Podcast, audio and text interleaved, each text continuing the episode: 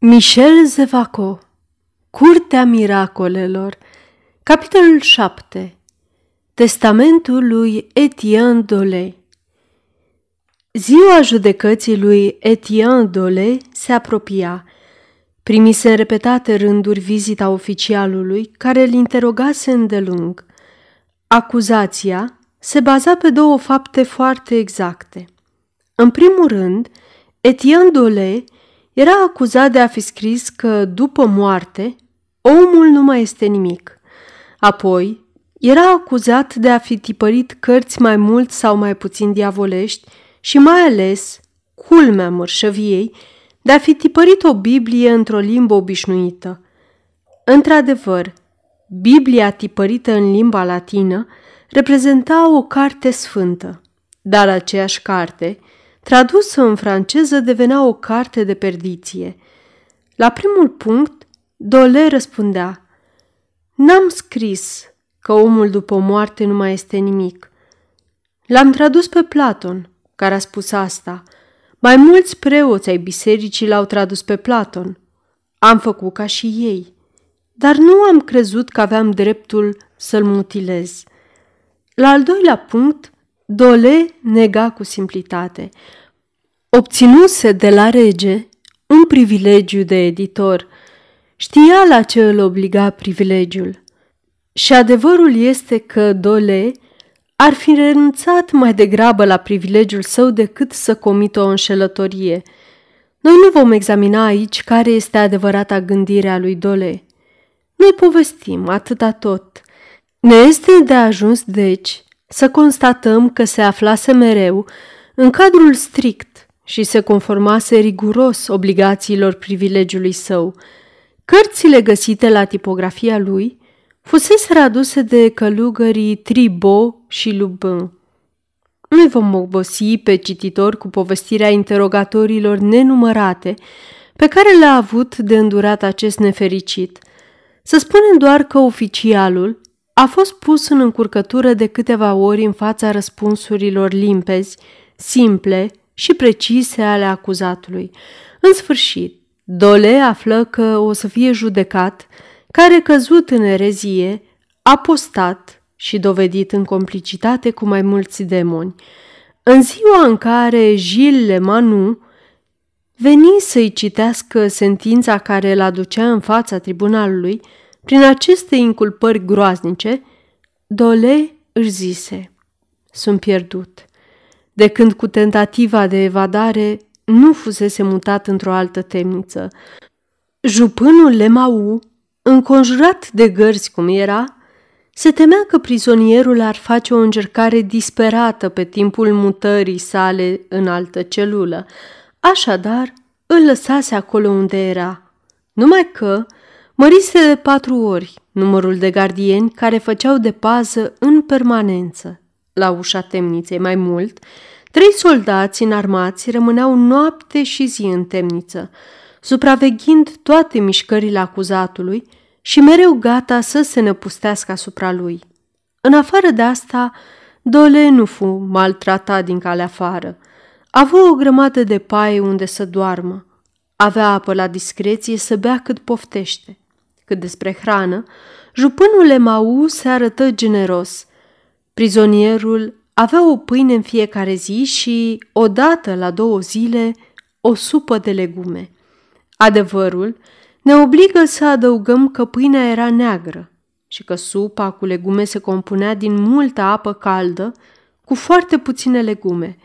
În sfârșit, că hrana asta îi ajungea atât cât să nu moară de foame, în schimb, la ordinul expres al lui Loyola, prizonierul avea permisiunea să scrie.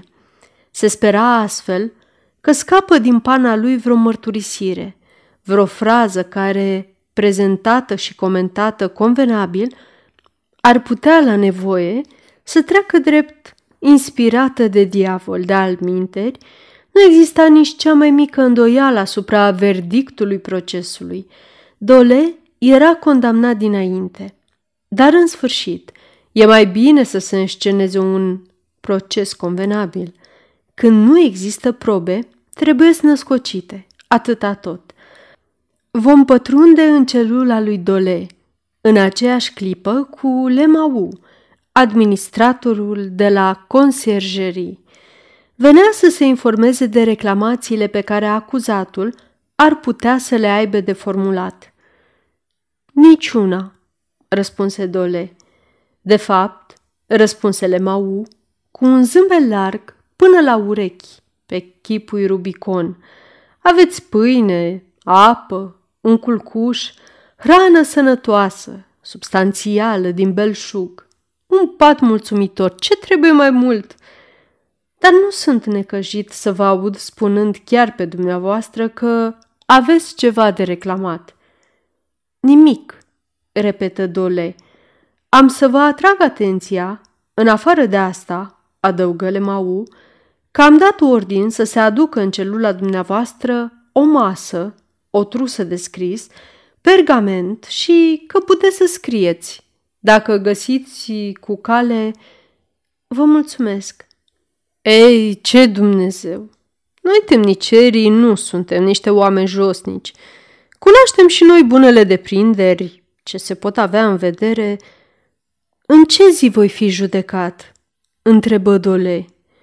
Marți este ziua hotărâtă de oficial. Mulțumesc, spuse iarăși Dole. Era sâmbătă. Pot? întrebă prizonierul. Să dau de veste celor de acasă că voi fi judecat în acea zi? Datoria mă obligă să nu vă pot satisface asemenea dorință. Dole păru că reflectează la lucrul acesta – precum toți prizonierii care nu au nicio legătură cu lumea de afară și sunt izolați de vii în hrube în care animația vieții nu răzbate niciodată, se credea uitat de lume, în afară de familia sa. I se părea că murise de multă vreme și că nimeni nu mai vorbea de el. În realitate, în Paris, nu se vorbea decât de apropiata sa judecare – se aștepta cu nerăbdare și curiozitate ziua în care acuzatul compărea în fața tribunalului. Într-adevăr, pe lângă faptul că este întotdeauna interesant să contemplezi un om care, fără îndoială, are legături cu iadul din cauza fiorului pe care îl provoacă faptul în sine, Dole devenise mai celebru decât credea. Se știa că era vorba în cazul său de un mare savant și din cauza asta nu erau de mirare acuzațiile ce apăsau asupra lui de la savant la vrăjitor. Nu era decât un pas. În definitiv, ce se reproșa mai ales vrăjitorilor dacă nu faptul de a ști? Așadar, Dole nu cunoștea toată această vâlvă ce se producea în jurul numelui său și se frământa de cum să le dea de știre celor de acasă – ar fi fost lesne lui Gilles Lemau să-l liniștească, cel puțin în privința asta. Dar Gilles Lemau, ca temnicer de săvârșit, ar fi considerat că își trădează îndatoririle aducând prizonierului său o consolare, cât de slabă și de trist ar fi ea. Și apoi venise mai ales să-și face poftă de mâncare pentru că se apropia ora cinci – am arătat ce caracter jovial poseda administratorul de la conciergerie. Îi plăcea să râdă din toată inima și credea că se cinează mai bine atunci când se râde cu poftă. Avea dreptate. Ori nimic nu-l făcea să râdă atât de mult pe Gilles Mau decât figura, pe neașteptate schimonosită și înspăimântată, a unui nenorocit căruia îi aducea la cunoștință vreo veste groaznică. Tot așa, pufnind dinainte, făcea eforturi deosebite să nu izbucnească în râs, pe când îi spunea prizonierului său, Dar minter, maestre, dacă aveți ceva a scrie, trebuie să vă grăbiți, căci mă îndoiesc că puteți ține pana în mână peste opt sau zece zile. De ce? întrebă Dole cu indiferență. De ce? Poți să scrii când te afli pe cealaltă lume? Ce fel de pană preferă cei morți? E, haide, Haide, nu mai poate scrie nimeni atunci când este mort. Și hotărât lucru. Ideea că morții ar putea să țină o pană de scris în mână îi păru atât de caragioasă încât nu se putu abține să nu izbucnească în râs. Cu seriozitate, Dole îl privea râzând. Scuzați-mă, făcule Mau, în timp ce își ștergea ochii. N-am putut să mă stăpânesc. Așadar, spuse Dole cu calmitate, credeți că voi fi condamnat la moarte? Lemau făcu ochii mari și puțin îi lipsi să nu izbucnească din nou în râs. Totuși se stăpâni. Pe ce lume trăiți?" zise el. Cu siguranță că veți fi condamnat, căci am văzut cu ochii mei ordinul către călăul desemnat de a se ocupa cu procurarea stâlpului, a coardelor de lemn uscat. În sfârșit, tot ceea ce este de trebuință. O, nu vă temeți de nimic. Veți fi tratat precum o persoană de vază. Prin urmare, voi fi ars pe rug, replică Dole, care nu-și putu stăpâni un tremur. Ars! Ars! Făcule Mau, care își dădu seama că depășise măsura. E un fel de a spune. Ce naiba nu trebuie să disperați și apoi, în definitiv, lemnele care au fost comandate, poate că sunt pentru vreun condamnat de la Châtelet. Haide, noapte bună! Și față de cele de mai sus, jupânle m-au destul de nemulțumit căci Dole nu-și schimonosise figura după cum ar fi sperat, jupânle m-au se retrase. Rămas singur în celula sa, singur, căci prezența soldaților înarmați nu mai conta pentru el, Dole îngândurat începu să se plimbe în lung și în lat. Erau zile și nopți când se plimba astfel, când, cu gândul la Loyola, a cărui victimă nevinovată era, când cu gândul la regele atât de laș, uneori abătându-și spiritul asupra unor probleme de filozofie, dar mereu îndepărtându-și pe cât putea mai bine gândul de la soția și de la fiica sa. Deci, de îndată ce se gândea la ele, simțea că îl părăsește curajul.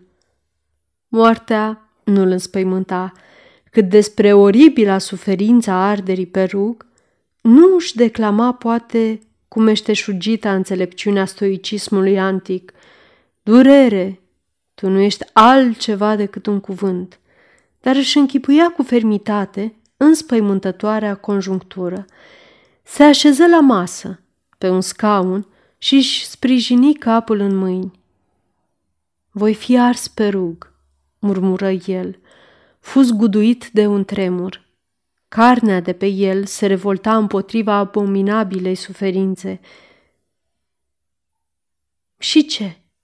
gândi el, admițând chiar că aș merita moartea.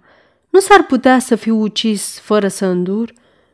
De ce aceia care se mândresc cu un Dumnezeu de bunătate sunt feroci într-o asemenea măsură? Cum să pui mâna pe un om și să-l faci să îndure asemenea tortură, așezându-l pe o grămadă de lemne cărora le dai foc? Dacă cineva s-ar hotărâ să provoace o asemenea suferință unui animal, unui câine, cei care l-ar zări făcând așa ceva, l-ar ucide cu pietre – și nimeni nu se revoltă la gândul că trupul omenesc sfârie pe rug. Ce suflet pot avea mulțimile ce asistă la aceste spectacole? Ce fel de suflet pot avea preoții care își pleacă torțele în flăcări spre rug, cântând vorbe de reconciliere și de iertare?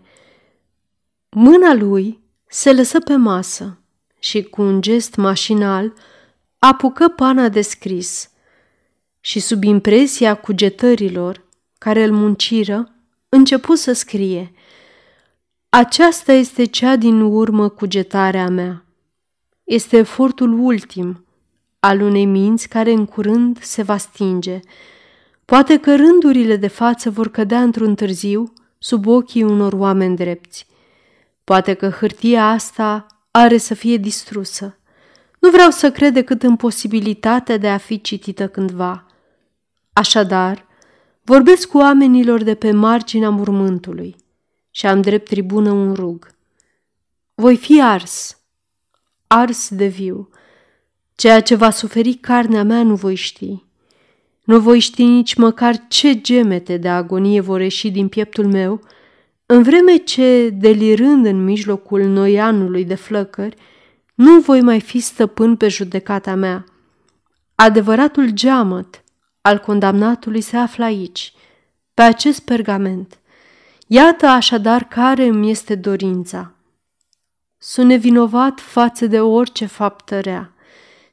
Cât de departe privesc în viața mea, cu scrupul și teama unei judecăți imparțiale, nu descoper nicio crimă, nici o greșeală adevărată. Îi iubesc pe oameni, frații mei. Am încercat să le arăt că există o flacără pentru a-i călăuzi către fericire prin tenebrele vieții pe care o trăim. Flacăra asta se numește știință. Am făcut în așa fel încât să răspândesc din toate puterile mele știință, adică lumină, spre a izgoni cât mai mult posibil întunericul, cu alte cuvinte, ignoranța. Nu le-am întors spatele celor mai puțin înzestrați decât mine. Nu m-am arătat necruțător față de greșelile celorlalți. Am gândit că țelul suprem al înțelepciunii umane și consecința iminentă a științei, a gândirii, a vieții, o reprezintă indulgența, o lume în care oamenii ar fi toleranți unii față de alții, în care s-ar dezvolta strălucirea și măreața gândirea a fraternității pe care Hristos a întrezărit-o, o asemenea omenire ar fi rezolvat problema paradisului terestru. Totuși, ura triumfă. Nu vreau aici să acuz pe nimeni. Vreau numai să declar că spiritul de dominație dă naștere spiritului de ură. Vreau să afirm că cei ce domină sunt cei care au născocit rugul pentru oamenii incapabili de servilism. Sunt obstacolul ce trebuie îndepărtat. Bine ar fi să mă fac înțeles. Bine ar fi ca omenirea să învețe să pătrundă în propria ei gândire. Bine ar fi ca oamenii să ajungă într-o zi să gândească liber, adică fără ca încrederea lor, credința lor, gândirea lor să le fie impusă. Bine ar fi ca știința să dea deoparte din creuzetul analizei credințele inumane ce ne sunt transmise de către secolele barbare. Formulând asemenea dorinți, nu cred că am depășit limitele judecății omenești. Nu cred că mă aflu în greșeală. Totuși, pentru că am gândit ceea ce am scris, din cauza că am iubit știința, lumina, pentru a fi fost fratele fraților mei, am să fiu ars pe rung. Aș dori ca într-o zi să se înalțe un monument, chiar în locul unde am fost chinuit, și ca pe acest monument, în zilele de sărbătoare, oamenii eliberați în cele din urmă să aducă vreo modestă ofrandă de flori și ca în sfârșit amintirea nedreptăților prezente să fie perpetuată cu vorba simplă pe care cineva ar declama-o mulțimilor din an în an. Aici a fost ars pe rug un om, pentru că își iubea frații și propovăduia indulgența și proclama binefacerea științei. Asta se petrecea pe vremea în care existau regi precum François I și sfinți precum Inias de Loyola. Iată care e dorința mea. De bună credință, liber, în cuget și sănătos la trup, am semnat. Dole semnă. Scrisese aceste rânduri cu hotărâre. Ar fi fost imposibil să se distingă în scriitura sinceră vreo ezitare care să indice teama fizică față de suferință. Apoi, din nou, își rezemă creștetul îngândurat în mâinile sale fine și albe și se pierdu în meditație. Cât timp durară aceste ceasuri de suferință cumplită?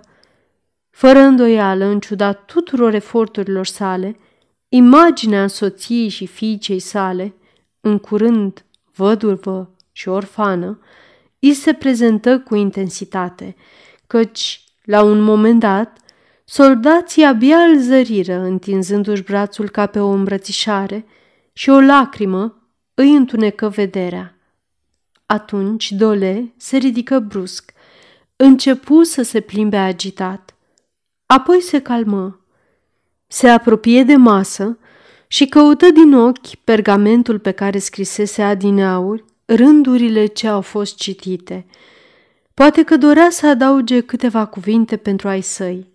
După testamentul de gândire, poate dorea să scrie un testament al inimii. Nu mai zări pergamentul.